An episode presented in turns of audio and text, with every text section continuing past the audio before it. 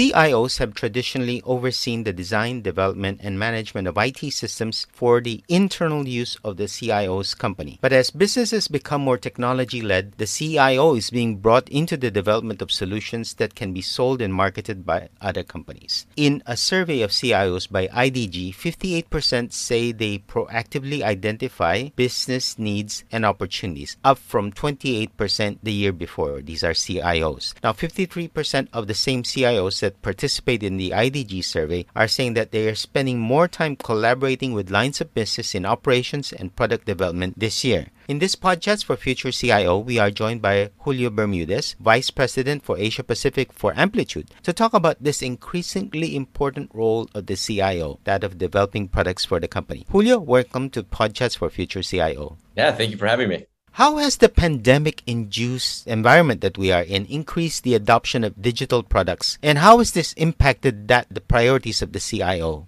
Yeah, it's definitely been quite the acceleration. And if you take a step back and you just take a look at Asia specifically, 65% of the GDP will be completely digital, um, which is just a massive transformation, which, you know, had begun many years ago, but really accelerated um, as we've been looking at the past, you know, couple of years. Um, and if you actually look at even just from 2020, 54% of products have grown their usage by 54%. So this is a huge amount of change in the past couple of years, and really, I think, represents a digitization of the Asian economy.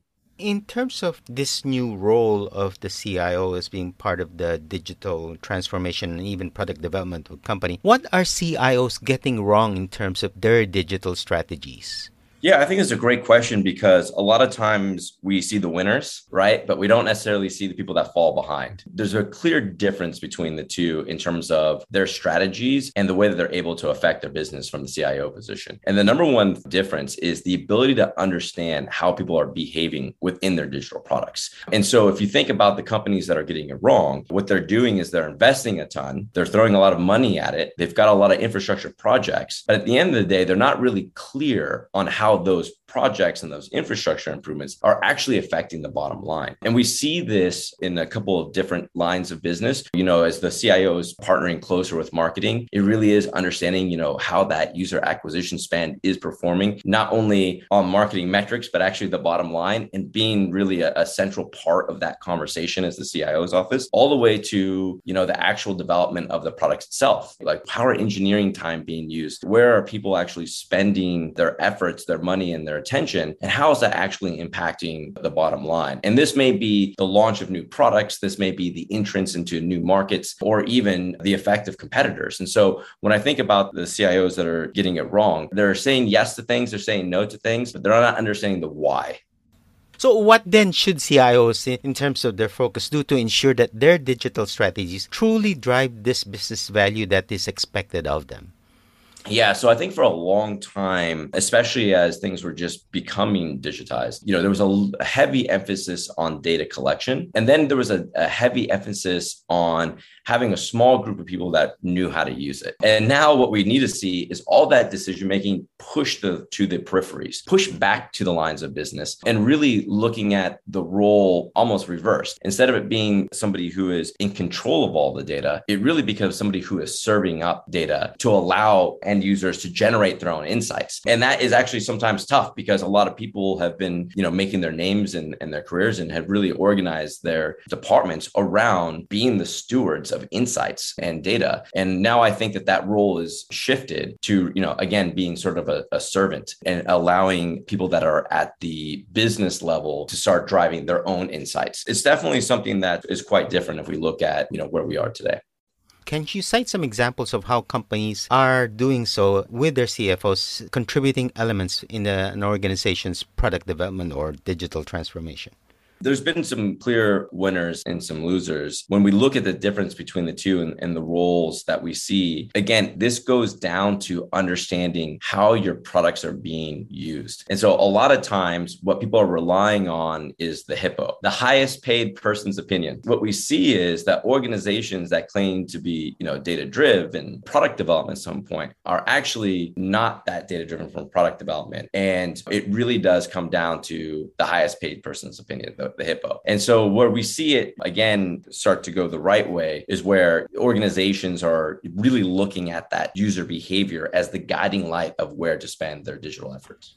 How can product data help CIOs continue to stay relevant? First thing is you almost have to, like I'm kind of describing, release some control, which is always a little scary. But if you think about it, there are ways to still shape the organization from a digital strategy without needing to control every single piece of data. And that can come from the types of investments you make in terms of tooling. That can just be cultural, the way I described, allowing people that are closest to the businesses to have a louder voice and allow really a democratization of data, I think is, you know, a really key thing. When you look at product behavior, you look at user behavior, that really is the gold mine. That really is still today the untapped resource. In fact, if you look at the amount of money that's being put into digital products, it's over a trillion dollars. And so it really is a trillion dollar black hole where we understand what we're building, we understand how we get people to those products, but what's happening inside of them still becomes very hard for people to see. When I think about what they can do is really enable their teams and really help create that culture around that enablement to allow people people to really focus in on how users are behaving within their products in order to drive marketing decisions, product development decisions, really business decisions. Now, let me ask you this in all of this discussion that we've had so far, what is Amplitude's value proposition?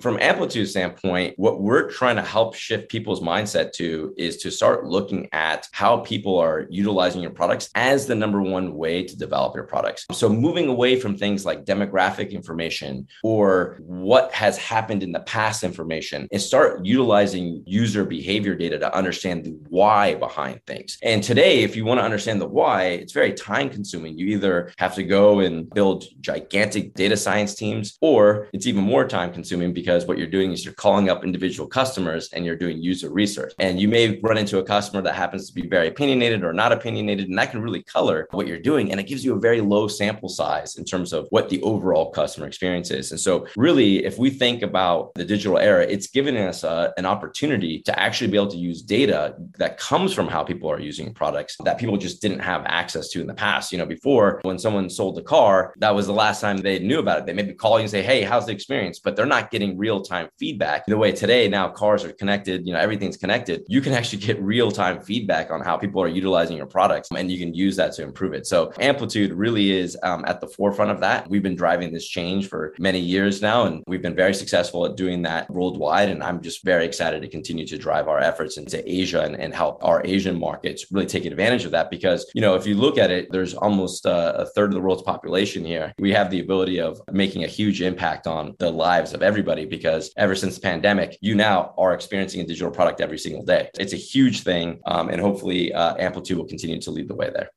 We spoke about the use of data, and historically, the CIO has been the custodian of the data, right? What is your advice for the CIO and the leadership, not just the CIO, but the, everybody else within the C suite, as they come to grip with the idea that data is important, that we have to empower the users, our, our people, to mm-hmm. use this data to perform their jobs better? Yeah, I think there's always three components that you have to keep in mind, right? The people, the culture, and the systems. And if you think about the nature of being a custodian, it really has a lot to do with the systems and somewhat has to do with the people. But really, it's that cultural part that I think is really important to start shifting the mindset of. And it's very important to really think about how to get data into everybody's hands and allow them to be able to draw insights themselves and not just rely on centralized reporting or centralized data sources the more that we can lean into those business partners and listen to them. So for example, if you are, you know, a CIO and you have spent a lot of time on data collection and you've got a pretty robust system and you understand, you know, your users' spending habits and all these different key pieces of information, but you haven't really checked to see what the product team is using or what the marketing team is using. Most likely those marketing teams when they're sitting in their their meetings or those product teams in their meetings, they're probably using different data than what you're looking at every day. And so you almost almost have to like allow yourself to go in there and really lean in and be like, oh, you know, hey, when you guys decided to do this, what, what did you actually look at? You know, there's probably a high degree of, of likelihood that they didn't look at something that you built yourself. And the reason why is because it probably took time to get to you. You got to go through uh, a queue, you got to get an analyst time and, and all these things. And there's many competing priorities that are happening. And so a lot of times what that ends up uh, meaning is that people are actually going off and either, you know, trying to figure out their own way to find those answers and or just using the gut or of course, like I described earlier, the hippo I really do think that by going and understanding those different requirements, and I don't mean like requirements as in like, I need to be able to report on this field. Like, that's not what I mean. What I mean is like, what are the types of questions you're wanting to ask? What are the types of insights you're hoping to get? What are the main business problems you're solving? Because if I understand your business problem, then I can help be a part of the solution. But if I'm not actually listening to the business problem and I'm simply just providing, you know, an infrastructure for just data gathering, then I'm probably not as effective as we may think we are because of the fact that people are ultimately not consuming the things that we're generating. Julio, thank you for joining me on Podchats for Future CIO. Awesome. Thank you for having me. That was Julio Bermudez, Vice President of Amplitude in Asia Pacific, on the topic of the increasingly important role of the CIO as a strategic advisor to business. You are listening into Podchats for Future CIO. As always, if you have a topic you'd like us to cover on this channel, simply email us at editors at society.com. We'd also like to invite you to sign up for a free weekly newsletter so you won't miss an episode of Podchats for Future CIO. In the meantime, stay safe, have a great day, and see you on the next episode of Podchats for Future CIO. Bye for now.